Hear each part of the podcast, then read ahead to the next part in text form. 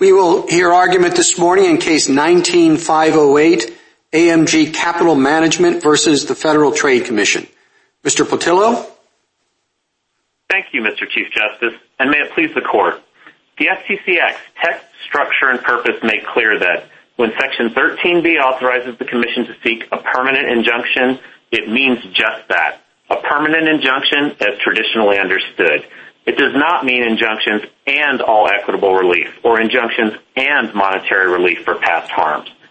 Three features of the Act make that especially clear. First, 13b is limited to cases where someone is violating or is about to violate the Act. That limit to ongoing or imminent violations would make no sense if 13b authorized retrospective monetary relief for past harms. Second, where the Act allows relief beyond injunctions, it says so.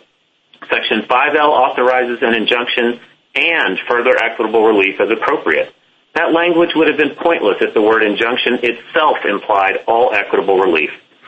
Third, another provision, Section 19, authorizes monetary relief for past consumer injury, but it provides safeguards, including a statute of limitations, a heightened proof requirement, and notice to victims. Those limits would be meaningless if they could be evaded under 13b. Even if there were a presumption that mentioning a specific type of equitable relief meant all equitable relief, and there should not be, those three features overcome it. To be clear, the Commission can get retrospective relief for consumer harm, but it must invoke Section 19, the mechanism Congress provided for that purpose. That makes sense. Because the Act's prohibitions are broad and general, Congress since 1914 made agency processes the primary enforcement mechanism, so the agency can apply its expertise and give businesses notice on what is prohibited. Section 13b, by contrast, is a narrow supplement for threatened harm, where the Commission must come to court to stop the conduct quickly. Where there is more time, like for backward-looking remedies, there was no reason for Congress to bypass agency responsibility to provide guidance. Mr. Pattillo, um, one of the issues with your reading of the statute uh, is that it was passed uh, roughly 50 years ago. And uh, in the intervening years, there's been a significant change in how this Court interprets statute, statutes. Back when uh, this one was passed, uh, we had a pretty freewheeling approach. You know, we weren't as confined to the specific language. You sort of look at what Congress had in mind and figured out the meaning in light of that. And, of course, today we have a more disciplined approach, um, you know, I think more suited to our role under the Constitution. But shouldn't we construe this statute um, uh, in the environment in which Congress passed it, in light of the, uh, as I said, more freewheeling approach? And uh, I think there'd be a lot um, more leeway to your friend on the other side argument about an expansive reading of some of the language. So why why do we sort of adopt a, I don't know what it is, view that is current today but wasn't current back then? Your Honor, I have two responses to that question. The first is that this Court um, rejected a very similar argument in Alexander v. Sandoval. Uh, the argument was made that, um, listen, at the time that Title VI of the Civil Rights Act was enacted, uh, the Court at that time followed what you referred to as a more freewheeling approach to um, implying causes of action and implied remedies. And the Court said, be that as it may, you know, we have since sworn off that method of statutory interpretation and we decline, uh, you know, one last drink. And I think that that applies equally here. Uh, whether or not that was the mode at the time uh, 13b was enacted, the reasoning of Alexander versus Sandoval. Yeah, no, I know that's what we said. Maybe I just don't find that so compelling. It's, um, you know, we try to uh, look at language as it was understood in other contexts when we're interpreting uh, provisions. You know, we go back to the, you know, 1860 treatise and say, what did that mean back then? And we don't look at a contemporary dictionary. Um, uh, do you have any argument besides what we said in Sandoval? Yes, I do. The theory that Congress somehow thought permanent injunction carried with it all equitable relief when it enacted 13b itself defies the three features I mentioned in my opening. In the very same legislation that it enacted 13b, Congress expressly authorized an injunction and other and further equitable relief in Section 5L. So that cannot be reconciled with the notion that Congress somehow thought in the word injunction itself automatically included all equitable relief a la Porter's uh, method of interpretation. Thank you, counsel. Uh, Justice Thomas? Uh, thank you, Mr. Chief Justice. Uh, counsel, uh, let's, um, continuing along the lines of the Chief Justice, let's assume um, that we did not have Sections 5 and 19, um, but you still have the same language that we have in 13. Would would it be reasonable to say that Congress legislated against, in that case, in that instance, against the backdrop of cases like Porter and Mitchell? And if so, then how would that change your argument?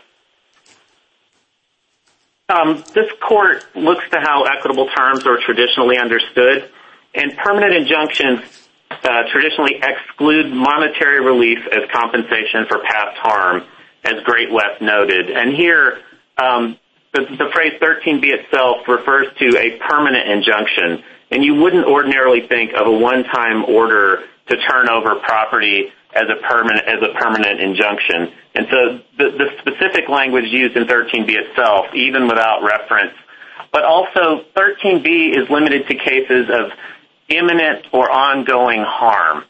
And it wouldn't have made any sense to authorize retrospective, to link uh, the authority for retrospective monetary relief to the availability of imminent or ongoing harm. Consumers don't become more or less worthy of redress for their injuries, depending on whether or not the conduct is ongoing.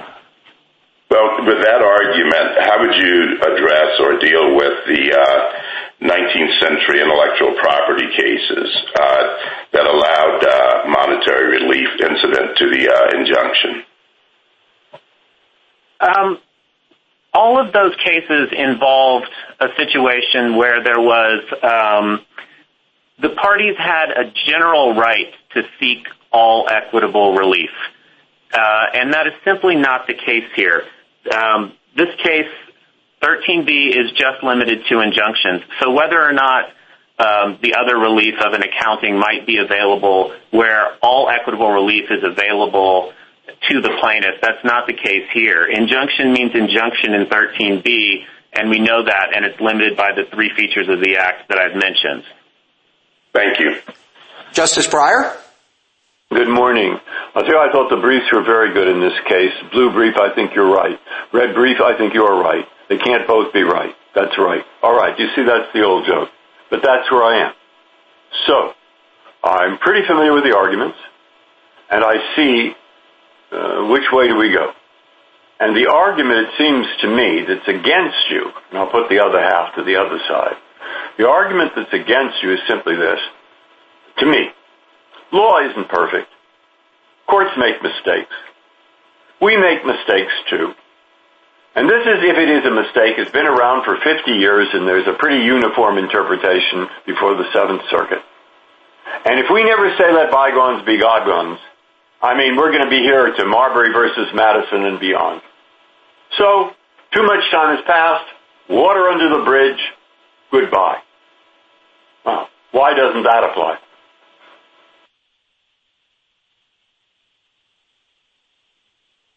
Well, Your Honor, this is the first time that the court was called to step in to resolve this conflict, and the mode of interpretation has changed over time. And uh, when the courts of appeals took this approach... Oh, I'm uh, interested wait. For my question, I'm assuming you're right on all that.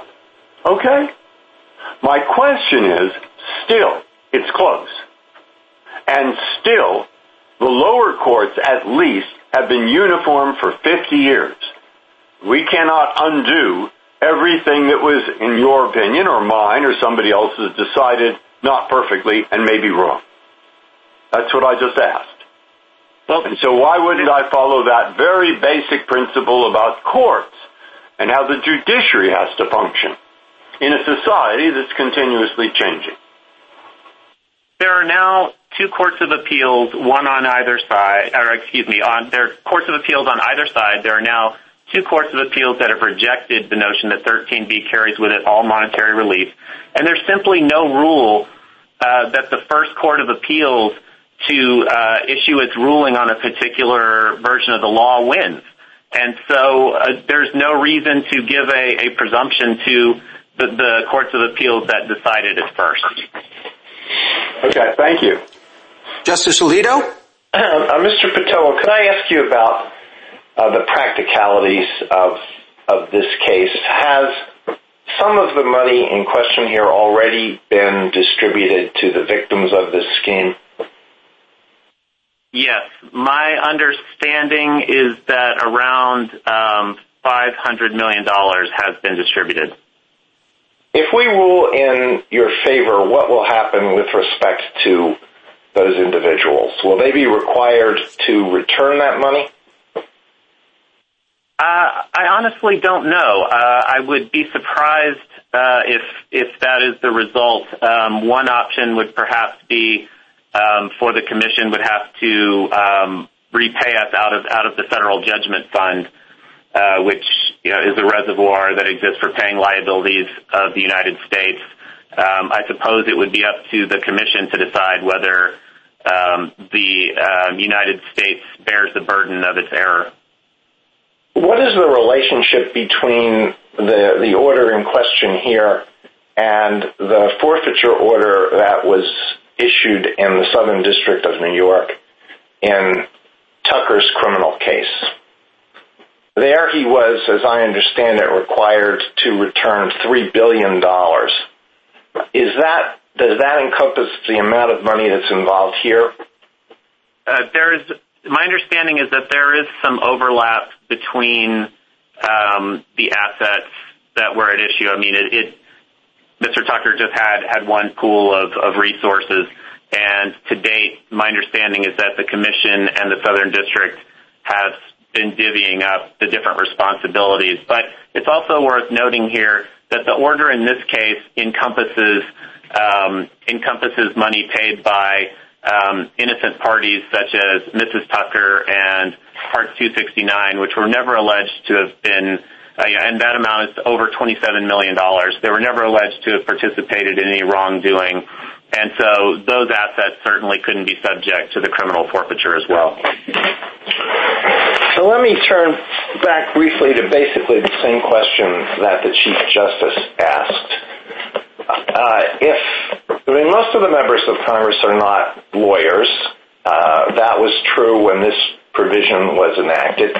And even those who were lawyers, perhaps like me, never heard the word equity when they were in law school. So suppose one of those members said, well, here we're going to uh, authorize the commission to seek an injunction. So I'm going to look at the most recent edition of Black's Law Dictionary, which defines an injunction in part as a judicial process operating in personam and requiring person to whom it is directed to do or refrain from doing a particular thing. Uh, if the member read that definition, wouldn't they think that it would authorize exactly what was done here? Perhaps there injunctions are broad and flexible, um, and certainly, as the court explained in Great West, with lawyerly inventiveness, just about any order could be framed in terms of an injunction.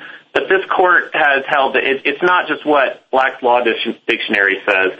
It's how the terms are traditionally understood in equity. And permanent injunctions traditionally exclude Um, monetary relief as compensation for past harm. The fact that the commission- Thank you. Right? I think my time has expired.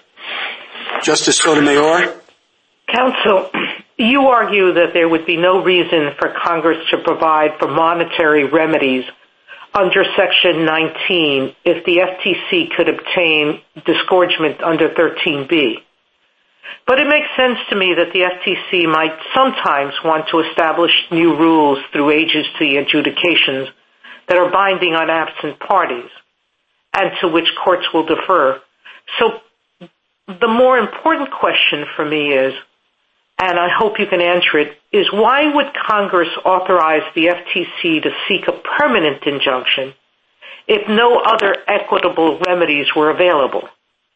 It seems that under your understanding of the statute, why would the FTC ever pursue a permanent injunction under 13B rather than a cease and desist order that could lead to monetary relief? it could The answer is that Go ahead. sometimes, I'm sorry. The answer is that 13B is a, it's a narrow supplement to the overall FTC Act, which is, which almost every other single provision is about or in service of administrative processes. 13B exists for situations where there is threatened or ongoing harm, and it allows the commission to come to court to stop the conduct quickly in order to do that, it could do that with a temporary injunction. Um, and so it doesn't need to do it with a permanent injunction. And if it's barred from getting um, permanent relief and remedies, why would it ever seek a permanent injunction? It would, it just, if it, if there's no need, if it's a routine case where um, the agency doesn't need to pronounce, um, as is its statutory obligation, to define Uh, whether or not, and apply its expertise to define whether particular conduct is prohibited, um, the the permanent injunction passed through district court might be a um a quicker and more expedient remedy. But the fact is that um, the the Act's prohibitions are broad in general, and Congress made agency processes the primary enforcement mechanism. And its job is to apply its expertise. So why even give it a permanent injunction when it wasn't, according to your reading, able to recover anything else under that process? It could always do a temporary injunction and stop impending harm that way, and then always have to pursue administrative process to get monetary relief. It makes no sense to me. Because sometimes that would be, that would be good enough. Sometimes just stopping the conduct is a sufficient remedy in and of itself. There won't always need to be um, consumer redress in every case. And in fact, you know, for most of the, most of the FTC's early history, it had no authority to seek consumer redress whatsoever until it was enacted in Section 19. Stopping the conduct was its primary responsibility. Justice Kagan? Mr. Pattillo, I'd like to go back to the Chief Justice's first questions about which approach we're supposed to use. Our uh, old approach, which was very liberal in finding rights and remedies, or our new approach, which is decidedly not. And you said, uh, well, Alexander v. Sandoval, and the Chief asked you to put that, the Chief Justice asked you to put that aside, and I'd like you to put that aside as well. I think it's at least arguably very different. Do you have a theoretical argument for why it is that we should be using the new approach? Because I would have thought that the whole idea behind the new approach is that what matters most is uh, what Congress thinks about a question, not what the court thinks about it. And that that would suggest, well, we're supposed to be looking at what Congress thought in 1973, given the backdrop of all of our precedents. Well, as I mentioned, the words of the statute are the law. The words of the statute tell you what Congress intended. And even under the old approach, if we're trying to discern whether Congress thought that, you know, that injunction actually meant all relief, all we need to know is that at the same time that Congress enacted 13B, it also enacted Section 5L. And at that time, it expressed the That's an argument, I mean, uh, that's an argument on a different point, a point about what Congress would have understood back then. But I take that to be assuming my premise, which is that the very issue is, I mean, that the thing we're supposed to be figuring out is what Congress would have assumed back then, isn't it? Yes, but I think in trying to think what Congress understood about Porter and Mitchell, we have to look at what else Porter and Mitchell said. And notwithstanding Porter and Mitchell's broad language, um, Congress also would have known that Porter and Mitchell said, you have to look at the entire statute. And you have to see if the... Sorry, Mr. Patel. Just two years before um, Congress uh, enacted this legislation. The Second Circuit, uh, you know, obviously an important circuit when it comes to these matters, Uh, held that the SEC had power to seek restitution because its statute said that the agency could seek an injunction. The exact same question uh, um, uh as we're confronting.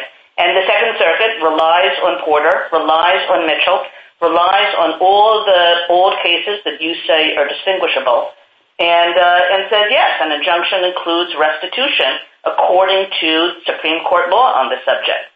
So doesn't that suggest that the FTC has a pretty good point about what Congress understood in 1973? No, I don't think so. If Congress were looking to what Porter held, Porter acknowledged that um, if it was looking to see whether an implied remedy was consistent, it had to look and see if the implied remedy was consistent with the statutory scheme. And Porter found that even though there was nothing that precluded an implied restitution remedy, it said, look, there is another section of the Emergency Price Control Act, and that provision addresses damages. So the fact that the statute elsewhere mentions damages supersedes the possibility that there could be an implied damages remedy. Thank you very much. Justice Gorsuch. Good morning, counsel. Um, I'd like your help with a line drawing problem. Uh, I think you agree that an injunction can be used to provide certain forms of equitable um, relief, including restitution, perhaps, an accounting, uh, requiring a freezing of assets, or handing over a thing of value. Uh, But it can't go this far. How would you have us draw that line and describe it? I think it's a fairly simple line, and we can look to how Justice Story described it. There's a difference between the initial determination as to who owns the property, whether property should be returned, and that principle is articulated in terms of other equitable doctrines, such as restitution. Now, there were instances in the past, and these were you know more the certainly more the exception than the rule, where an injunction might be used to enforce that prior decree, um, where where someone had already been given the award of restitution that determines the property right.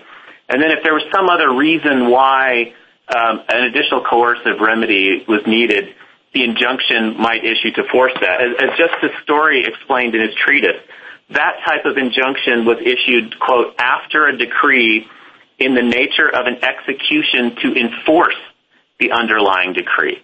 And that's completely different from what the Commission seeks here. The Commission doesn't seek to use an injunction to enforce a right to restitution. It doesn't have a right to restitution under 13b. It's trying to bootstrap that. And so I think that the distinction at equity was actually pretty clear. Thank you, Counsel. Justice Kavanaugh. Uh, thank you, Chief Justice, and good morning, uh, Counsel. Uh, your argument here is strikingly similar to the argument um, advanced in the dissent in Porter by Justice Rutledge, joined by Justices Reed and Frankfurter, and the dissent in Mitchell, written by Justice Whittaker, joined by Justices Black and Clark. Uh, the Rutledge dissent, Justice Rutledge dissent in Porter, for example, said Congress could not have been ignorant of the remedy of restitution. It knew how to give remedies it wished to confer. There was no need to add this one, nor do I think it did so. It did not give it expressly. That kind of argument. What do we do with Porter and Mitchell uh, if we decide this case in your favor? In other words, how should we write the opinion with respect to those cases? Um, this court doesn't need to overrule Porter or Mitchell any more than it needed to do so in Meghrig, which held that in the context of RCRA, injunction did not mean all equitable relief. Neither Porter nor Mitchell involved the statute with the three features that I mentioned at the outset. In neither case did Congress elsewhere authorize an injunction and other and further equitable relief, making it clear that Congress didn't presume that an injunction carried with it all equitable relief. Neither Porter nor Mitchell addressed the statute limited to ongoing or threatened violations, which is the sort of thing that an injunction would address, but is totally inconsistent with backwards-looking monetary relief. Uh, and neither statute in Porter or Mitchell provided the very same monetary relief in a separate provision, here that's Section 19, subject to various protections like a statute of limitations, it would be rendered entirely meaningless if the Commission could implicitly get the same relief under 13b instead. So Porter and Mitchell are entirely distinguishable based on the statutory scheme. And picking up on one of Justice Breyer's questions, when you have the combination of Porter and Mitchell plus some uh, maybe broad, you would say too tangential, but some congressional ratification uh, argument and all the Court of Appeals for a number of years uh, interpreting it in the FTC's favor, at some point does all that combined, uh, do you think, to get us to a point of leave well enough alone? I mean, that's certainly uh, stability in the law is important, and when you have Porter and Mitchell plus ratification plus Courts of Appeals, at some point does that kick in? I don't think so. Longstanding error doesn't make it any less error. The statute is still the statute, and now that the issue is before this Court, it's the Court's duty to give the correct interpretation of the statute, notwithstanding a long history of error. Thank you. Justice Barrett? Counsel, let's say that we agree with you about 13b. Your client, I don't understand you to be arguing that he has clean hands. I mean, he's been convicted. He has the dubious distinction of being the subject of an episode of Dirty Money on Netflix. But you suggested in your brief that because of the safeguards of Section 19, in particular, you know, the reasonable man standard, knowing and understanding that the conduct was deceptive, that the FTC couldn't have um, gotten a monetary remedy from him under 19. So is it your position that if we adopt your view, there's no way for the FTC to get the ill-gotten gains back from someone who has violated the law like your client? I'm sorry. I didn't mean to suggest that the FTC could not have proven its case under Section 19, although I do think there is a substantial question about that. In Judge Bea's dissent, in the decision below, he noted that you know, the three judges on the Ninth Circuit had looked at the disclosures, and they thought that they were accurate, and they were not deceived by that. But notwithstanding that, the fact is that you know, the decision here doesn't just affect my client. It doesn't just affect payday lenders. As our amici, the Chamber, has pointed out, and as the sweep of the FTC Act is about as broad as you can get, reaching into every single area of commerce. And it's precisely because the prohibitions of the Act are so broad and general that it's important to hold the Commission to its primary responsibility of you know, telling businesses what the law is prospectively, instead of running to court instead, you know, trying to seek retrospective monetary relief. Thank you, Counsel. A minute to wrap up. Mr. Pattillo? The question here is whether 13b's reference to permanent injunction means permanent injunction, or whether it instead means all equitable relief and money for past harm. The three features of the Act that I've discussed confirm that injunction is limited to an injunction as that term was traditionally understood. To be any clearer, Congress would have to take the absurd step of saying, and by injunction, we mean only injunction, not other remedies. But this Court does not impose and never has imposed any such requirement. The FTC Act, moreover, is striking in its consistent focus on agency processes to prospectively define prohibited conduct. Yet under the Commission's view, the single-sentence, second-level proviso in 13b authorizing permanent injunctions is virtually all the statute it needs. The Commission can get all the injunctive and monetary relief it wants without the burdens of the administrative processes that were its very reason for being. That cannot be right. The Court should return the Commission to the limits that Congress placed on its authority. Thank you, Counsel. Uh, Mr. Marcus? Thank you, Mr. Chief Justice, and may it please the Court. The petitioners are asking you to rule that when Congress allowed the Commission to enforce the FTC Act in federal court, it intended that the Court would merely stop the violation while letting the violator keep his stolen money. Such a ruling would radically depart from the foundational principle of equity recognized just last term in Liu that wrongdoers should not profit from their own wrongdoing. It would also profoundly deviate from the understanding of injunctive remedies that was embedded in the law when Congress enacted Section 13B, as many of the Court's questions have recognized.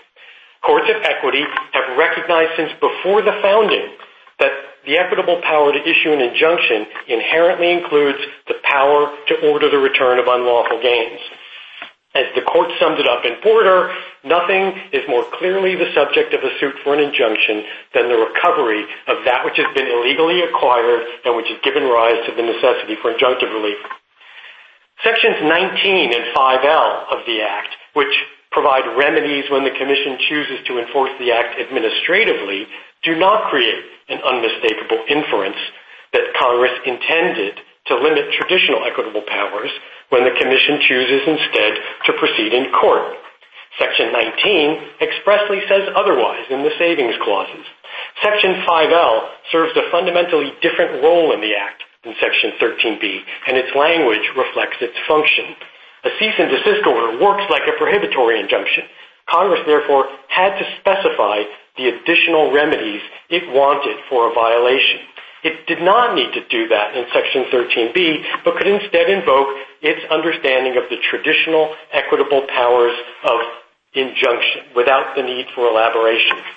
Together, the uh, Sections 13B, 19, and 5L work in harmony to give the Commission a choice between effective enforcement pathways that can provide meaningful relief to victimized consumers. Uh, uh, counsel, a lot of the uh, cases you cite in support of a broad reading of injunction and equitable powers, in fact, I think most of them involve courts, not agencies. And courts have broad inherent equitable power that you don't sort of parse and construe their authority uh, uh, very carefully, at least I don't think so. But this involves an agency, and an agency uh, only has the authority delegated to it by Congress. And I'm not sure we can assume that those precedents involving courts apply so smoothly in the context of an agency.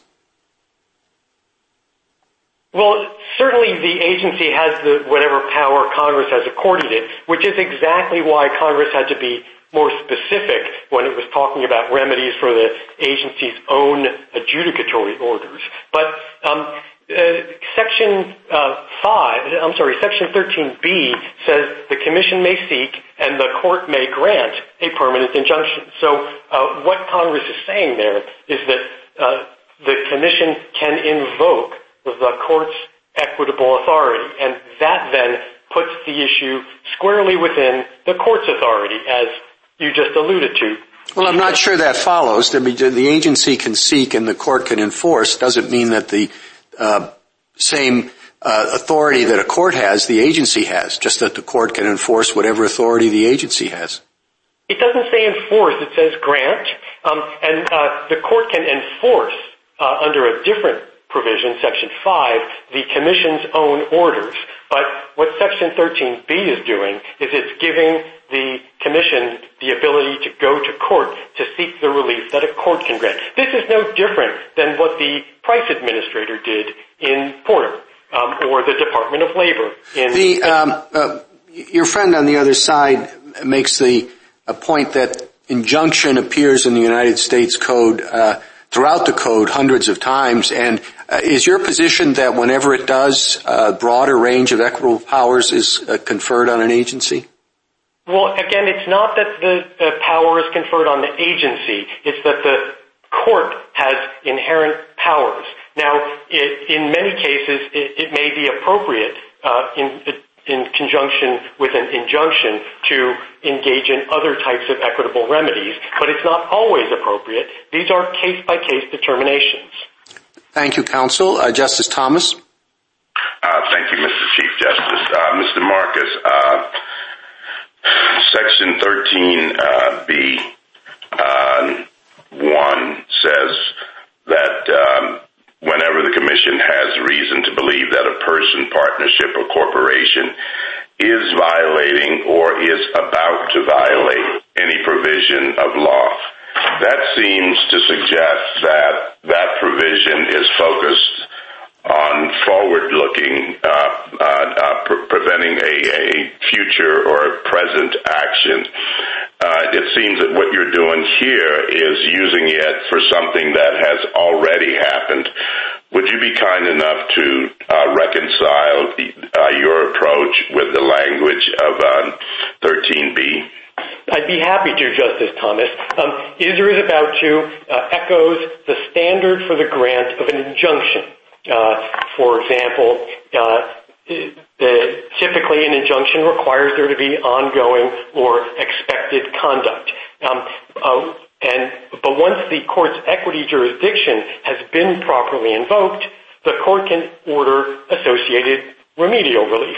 And um, that's what happened in all of the 19th century intellectual property cases. And in fact, in the Root case in particular, the court said, your injunction, uh, sorry, your uh, uh patent has expired, therefore you can't seek an injunction and you cannot get a naked monetary remedy. But here, there was ongoing conduct at the time the FTC sued. The court granted an injunction. And the question is, once the court uh, has had its authority triggered, once the court has exercised that authority, can it also engage in the traditional mechanisms of injunctive relief? And I think the answer in centuries of law is pretty clear.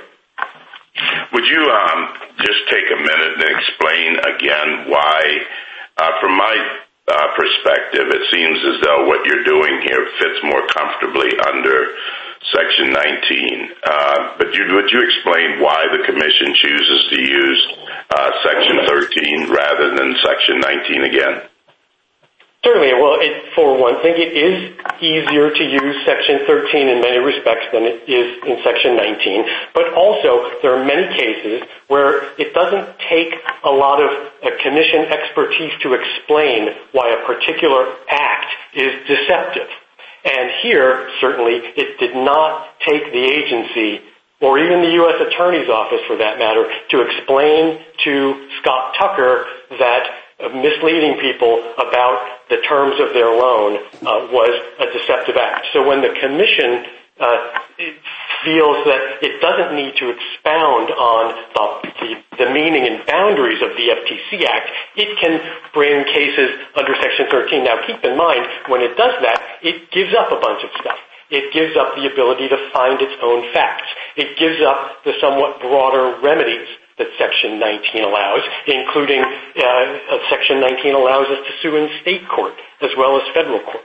And so each it's a little bit like the um, choice between rulemaking and adjudication uh, in you know, Bell Aerospace. Congress wanted the commission to have flexibility to choose between enforcement pathways. Justice Breyer? History matters. I think Justice Brandeis, when he started, Uh, was faced with a business community that was very suspicious of the FTC's power and thought it would be abused, and a progressive community that thought it's absolutely necessary to bring bad business practices under control. So they compromised. The compromise was, you've got to do what the FTC says, but before it tells you to do something, it will find that what you're doing now is wrong. It will find that. It will be a cease and desist order, later expanded under Moss-Magnuson, I think, to include violation of a rule. So, Section 5, cease and desist order or violation of a rule? Ha! Damage of some kind. 19, the same thing. And now we have right in the middle, 13, no protection like that whatsoever. Do not worry, says the FTC. We will only use it in exceptional cases. Ha! In 2012, they repealed that, and now, uh, 10 years later, uh, after this has been in effect for a few years, I read that 100 cases under this provision are in the court, compared with 10 or 12 under the regular cases. And you say it's just obvious we're going to get those people who think their bad conduct is obvious. Look at uh, Skechers. Look at the Cardinal case. Go back to the famous Unburn case. Add substantiation. People wouldn't know that it is an unfair practice that a chiropractor was married to a wife who had some income from the company and therefore his uh, conclusion as to the muscle toning of the company should be discounted. And that's the kinds of case they're bringing now. Now, you see my point? On the one hand, it's well-established law in the lower courts. On the other hand, if we interpret it your way, we we we say your fears, business community, were absolutely right. It is now up to the FTC, before you know the thing is wrong, to hit you with bad damages. This case, perhaps you're right. But Skechers, Cardinal, even Unburn, build strong bodies eight ways, that was Wonder Bread. They only did it six ways. I mean, you see, it's giving the FTC, that, you get my point. Now, I'd like to hear an answer. I do get your point, Justice Breyer, and uh, the answer is that uh, in uh, 1914, when the commission was created, there was a bargain struck. And in 1973, when consumer fraud became rampant in the economy and people were complaining about the toothless FTC, there was a new bargain struck where the commission could go into court and uh, seek remedies in court as a litigant in the first instance. Um, courts are, of course, bound by principles of constitutional due process and notice. And if uh, the court concludes that the uh that the chiropractor couldn't possibly understand what was required of him, it will find that a remedy is not available. Um, many of the cases that you're referring to, though, Justice Breyer, actually involve settlements that were made uh, with the commission uh, in the course of administrative proceedings. Uh, these things do get complicated, but those are companies that agreed to settle. Justice um, Alito? Um, in answer to Justice Thomas's question, well, uh, your answer to Justice Thomas's question uh, leads me to ask this. If the activity here had ceased before this order was entered, would the court have been able to enter it? Well, so if the activity had ceased um, and uh, there was no possibility that it could have resumed again, then the answer is typically no. Um, of course, there are some people who, when the FTC starts inquiring about them, they stop um, for the time being, only to resume again later. Why would Congress why would Congress draw that line? Why would it provide uh, a restitution remedy when there is still ongoing activity, but no restitution remedy when all of the harm has already been completed? Well, uh, because the the remedy goes along with the injunctive remedy. It's inherent in the injunction that the court can issue, and that's what the Congress has traditionally done. It's what it did in the 19th century patent and copyright cases. What would be the policy justification for doing that? Why would Congress uh, draw that line? I can't tell you why Congress would want to have a less than complete remedy, but it's something that Congress does quite often. It's still to this day in the Securities and Exchange uh, Act cases, um, it requires an is-there-is-about-to requirement uh, before they can get the equitable relief. We asked Mr. Pattillo questions about how this provision would have been understood in 1973. Uh, his brief cites comments made by a former FTC official, Mr. Fitzgerald, that addresses that directly, and they are pretty damaging to your position. Mr. Fitzgerald says that uh, when 13b was enacted, nobody on the commission imagined that it would become an important part of its the commission's consumer protection program, but the commission decided that uh, Section 19 was too time-consuming, so it wanted it looked for a workaround, and, uh, quote, neither the text of 13b nor its legislative history disclosed the basis to argue for broad equitable relief. The commission's attorneys thought these arguments were not going to succeed, but to their surprise, they were successful. You don't say anything about Mr. Fitzgerald. Do you want to say something about him now?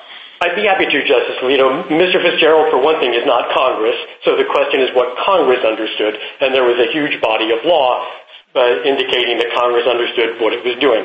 But beyond that, um, what Mr. Fitzgerald's article does indicate is that in the 1970s, at the time when people were complaining that the FTC was uh, lackadaisical about enforcement, the Commission's mindset was all about uh, rulemaking, Uh, making broad rules to govern large industrial sectors, and it did take uh, a little while for the Commission's mindset to change from a rulemaking to an enforcement perspective. But once it did, it uh, vigorously started invoking Section 13b, and as has been pointed out by the questioning, courts for 40 years now have accepted those things, uh, and before the FTC even did this, courts had been accepting uh, the exact same arguments in the SEC context. Thank you. Justice Sotomayor? Counsel, how do you explain Section 5L, which was passed at the same time as Section 13b, and separately authorizes mandatory injunctions and further equitable relief? Why would Congress use a different language for injunctive relief in one section and just stop at injunctive relief, and in the other add and further equitable relief in a different section?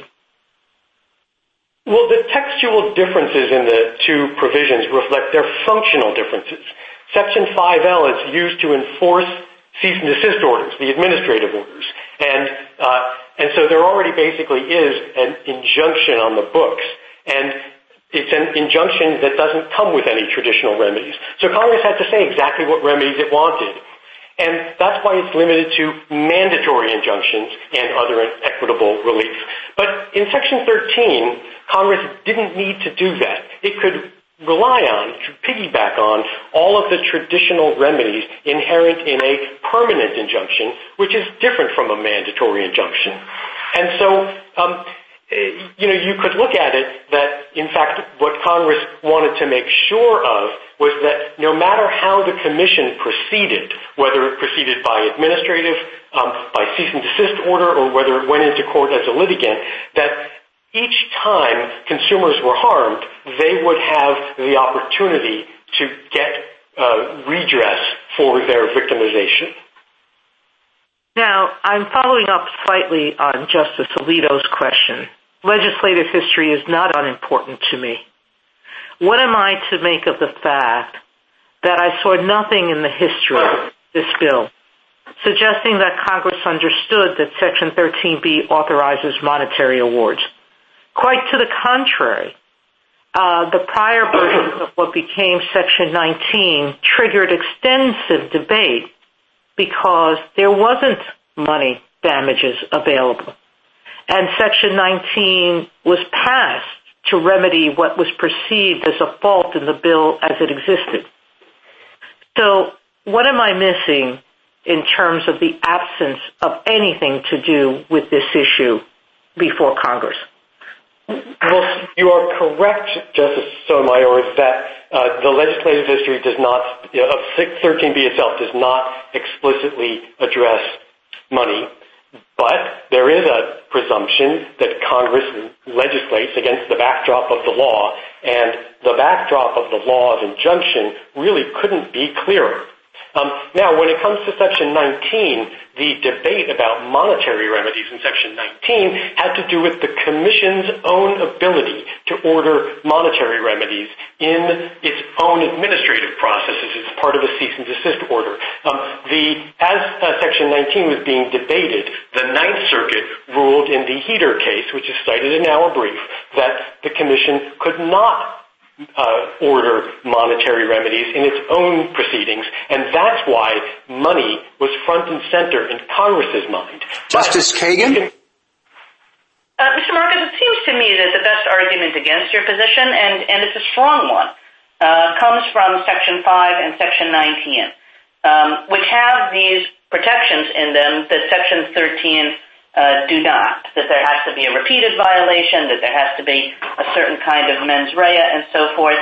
And and it it does seem as though uh, your interpretation of Section 13 makes those pretty much entirely irrelevant. I mean, you say, well, this is a choice. There are two pathways of different kinds of administrative action. But what seems significant about those two pathways, uh, as you've laid them out, is that one is so clearly better from the agency's perspective. And so I'm wondering if that's the kind of choice that Congress really gave to the agency. Well, Justice Kagan, I think the core of the answer goes back to what Justice Breyer was describing in his answer to me, which was a fear of Congress that an agency would have too much power. And uh it Congress gave the commission the ability to address economy-wide practices under fairly broad terms.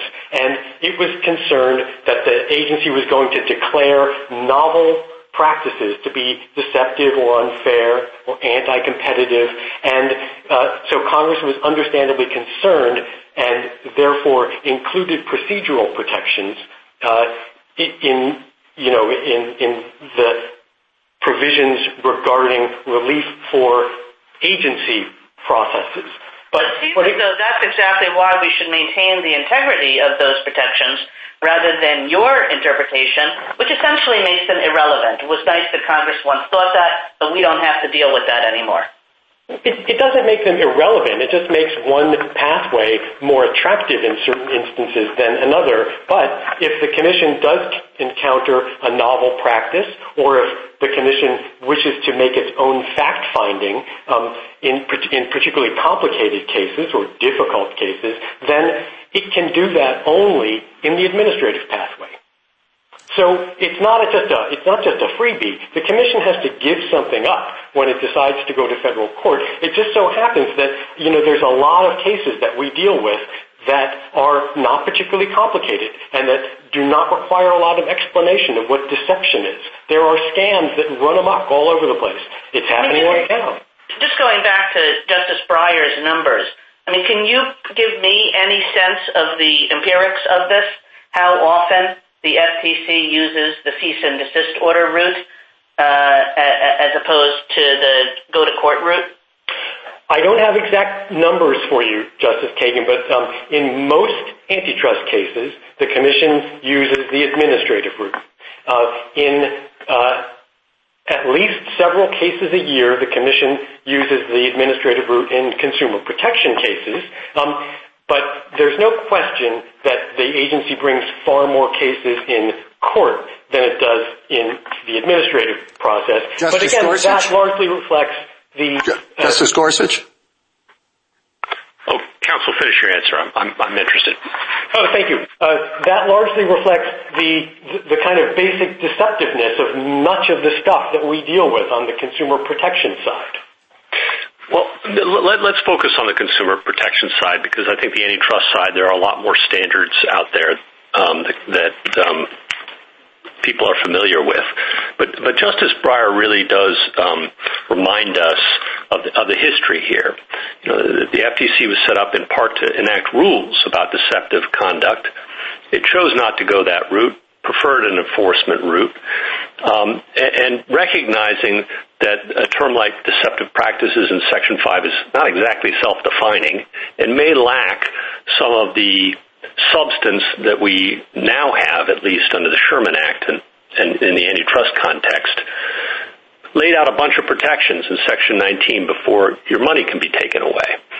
Uh, we've all kind of wandered around this question, but I think our core concern is you're rendering that those protections superfluous, that there's very little incentive for the agency to ever comply with them. And it's just another step uh, away from uh, what Congress had anticipated would be a regulatory regime that's never materialized.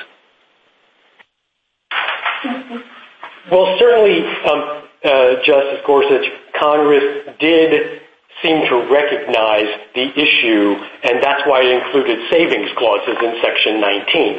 Uh, you know, I don't see much other explanation uh, for very broad provisions that clearly on their face say this is in addition to other remedies and you can't use the uh, existence of this provision to interpret other remedies. Let me put the question a different way. What incentive does the commission have today to use Section 19?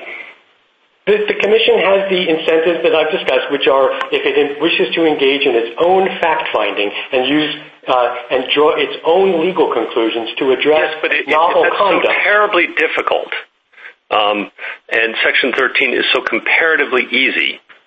What incentive remains to do that? I know it can, but why would it? Just as it can come up with rules defining what unfair trade practices are, but chooses not to do so.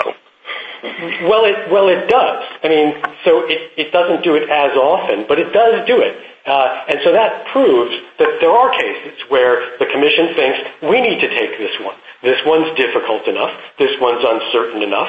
This one requires our application of agency expertise. And um, the commission has to give up all that when it goes to federal court.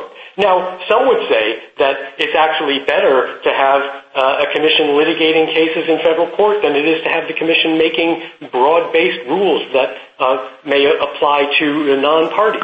Uh, thank you. Justice Kavanaugh?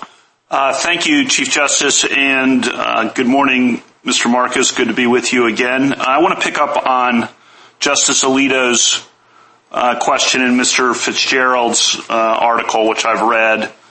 Uh, you obviously put forward good arguments on Porter and the court's precedent and Congress's intent, as well as the body of court of appeals cases, but it seems that the problem you have is the text. And in that sense, this case really is a separation of powers case.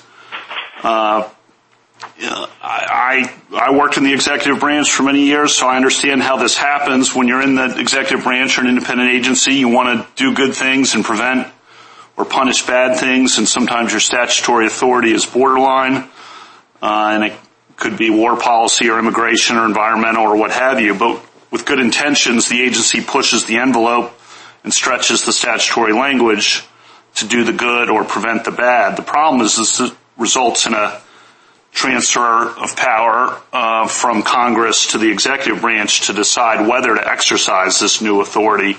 That's a particular concern, at least for me, with independent agencies. So uh, now, why isn't the answer here for the agency to seek this new authority for Congress for us to uh, maintain the principle that separation of powers, that the agency should stick to the authority in the text and not go beyond that? Uh, 30,000-foot question, interested in your responses to that. Well, so, uh, again, the question, the real question is what was Congress's intent when it gave the commission the authority to seek a permanent injunction in federal court? And if it intended to accord the agency the ability to go ask the court for all of the inherent equitable remedies, then I think that resolves your concern about separation of powers issues. Um, and, uh, you know, again, it couldn't be clearer that the Congress legislating against the backdrop of injunctions would have had the intent to accord all the traditional equitable remedies. And, you know, this is not a this is not a new question. Even uh you know, in the California versus American Stores case you cited in our brief, the court held that injunction, as used in the Clayton Act, indicates Congress's intention that traditional principles of equity govern the grant of injunction of injunctive relief. And so, uh, you know, ultimately, uh, I think the the your concern is a valid one, but is resolved if you look at what Congress would have understood the words to mean when it used them. And there was, in fact, a common understanding of what injunction meant in 1973. Uh, appreciate it, Mr. Marcus. Thank you. Justice Barrett? Counsel, the damages award here, or the money at stake here, was $1.3 billion and then the $27 million collected from Mr. Tucker's wife. And when Justice Alito asked Mr. Pattillo how much of that had been distributed to the victims, he said uh, about $500 million. So I take it the rest of that is in the Treasury, or does the FTC have it right now? So um, I'm glad you asked that question, Justice Barrett. Um, I uh, will issue a clarification on what Mr. Pattillo said, because the money that's actually been distributed from consumers comes from a different defendant, not Tucker, not Mrs. Tucker, not any of the petitioners before this court. It comes from a bank that settled separately with the government and agreed to a restitution remedy in the criminal case uh, that the Justice Department then turned over to the FTC to distribute to consumers. So none of that money is the judgment in this particular case. So what happens or has happened to the judgment, the money flowing from the judgment in this particular case? So right now there's some money that is being held in an account separately uh for for redress should the commission ultimately wind up with the ability to distribute that money. How much money in that account compared to the $1.3 billion? Uh, I don't know the exact number, but it's tens of millions. It's a lot of money. But this is what I'm getting at. It seems to me that equitable remedies attempt to restore the plaintiff to the position in which the plaintiff stood before the plaintiff was defrauded. This money isn't traceable back to the SEC, and the money that's gained isn't all being distributed to the plaintiffs. So it seems like it functions almost more like a fine. It doesn't really seem analogous to, say, restitution to me. Well, I'm not sure that's quite correct because uh, uh, the point here is that it's a it's an equitable remedy meant to restore the victims to the place that they were in before they were ripped off. But if the victims don't get the money, or if all the money is not traceable to the victims, that then all the money is not remedying that wrong. Well, no, we know we know who the victims were, and we know how much they were we know how much was stolen from each of them. It's just a matter of collecting the money, figuring out from this case whether we are allowed to give back the money, and then basically cutting checks to everybody. Right now the money is being held in safekeeping. So the full $1.3 billion will be distributed to the victims? As much of it as we can get, yes. We're not going to get $1.3 billion. A lot of it was um, spent, and it doesn't exist anymore. And, uh, you know, Tucker is now judgment-proof for the most part. But um, there were bank accounts, houses, race cars, uh, whatever, assets that were seized and uh, are being held basically in trust. Thank you, counsel. My time's expired. A minute to wrap up, Mr. Marcus. Thank you, Chief Justice. I want to reiterate that a court with the power of injunction sits as a court of equity. And uh, one thing that uh, the court should not overlook is the basic principle of equity that wrongdoers have to give back the money that they took unlawfully. AMG asks the court to disregard that principle, but the court should have that principle firmly in mind when it decides this case. It should uphold the history and tradition and affirm once again that a permanent injunction includes the power to restore victim money that was wrongfully taken from them. And I don't think that uh, that anything in Sections 19 or 5L rise to the level of an unmistakable inference, which is the standard that is required under Porter. So the court should affirm the judgment below. Thank you. Thank you, counsel. Uh, rebuttal, Mr. Pattillo? I heard the commission say that this case should be decided by looking at Congress's intent when it enacted 13B. And the way we determine Congress's intent is by looking at the words on the page. Congress used the word injunction with a clear historical meaning. Even if, in certain cases like Porter and Mitchell, that term might be construed to carry with it other equitable remedies, we know that's not the case here.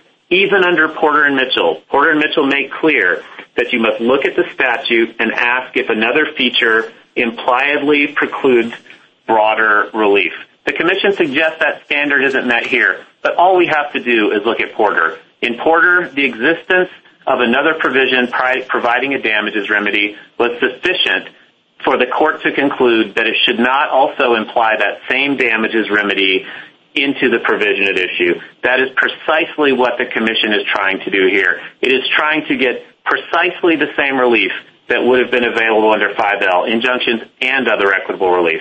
It's trying to get precisely the same relief available under Section 19, but without complying with any of its safeguards. I heard the commission say that sometimes pathways one pathway might be more attractive. Well, of course it's going to be more attractive for the commission to proceed under Section 13 than Section 19, where it doesn't have to comply with, for example, the heightened proof requirement, where it doesn't have to comply with the limitations period. I didn't hear a single response to why Congress would have intended to uh, allow the same relief under two pathways, yet only provide protections in one but not the other. And the absence of limitations period is something that Meghrig pointed out. It would be truly striking for a statute to award retrospective monetary relief but not include a statute of limitations.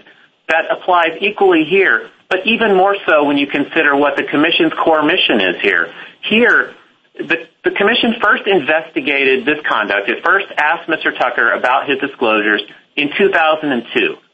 Yet, subject to no limitations period, it sat on its hands for a decade. Now, if it were following the prescriptions that Congress provided, in 2002, if it thought that there was something wrong with the disclosures, it should have gone in then. It should have sought to bring a stop to it. It could have gone, it should have gone to administrative processes to make clear that this particular remedy, or excuse me, that these particular disclosures, which are widespread throughout the industry, were in fact not acceptable in a violation of the 5L Act. But it didn't do that. And this case shows precisely why holding the commission to its core mission of providing prospective monetary uh, prospective guidance to business about what conduct is prohibited is so important. It's exactly what Congress intended, and the entire structure of the commission's mission is being altered by it choosing to go down the easy path of racking up huge judgments under 13B without the protections that Congress provided under Section 19. If there are no further questions, I would ask that the judgment of the Court of Appeals be reversed. Thank you, counsel. The case is submitted.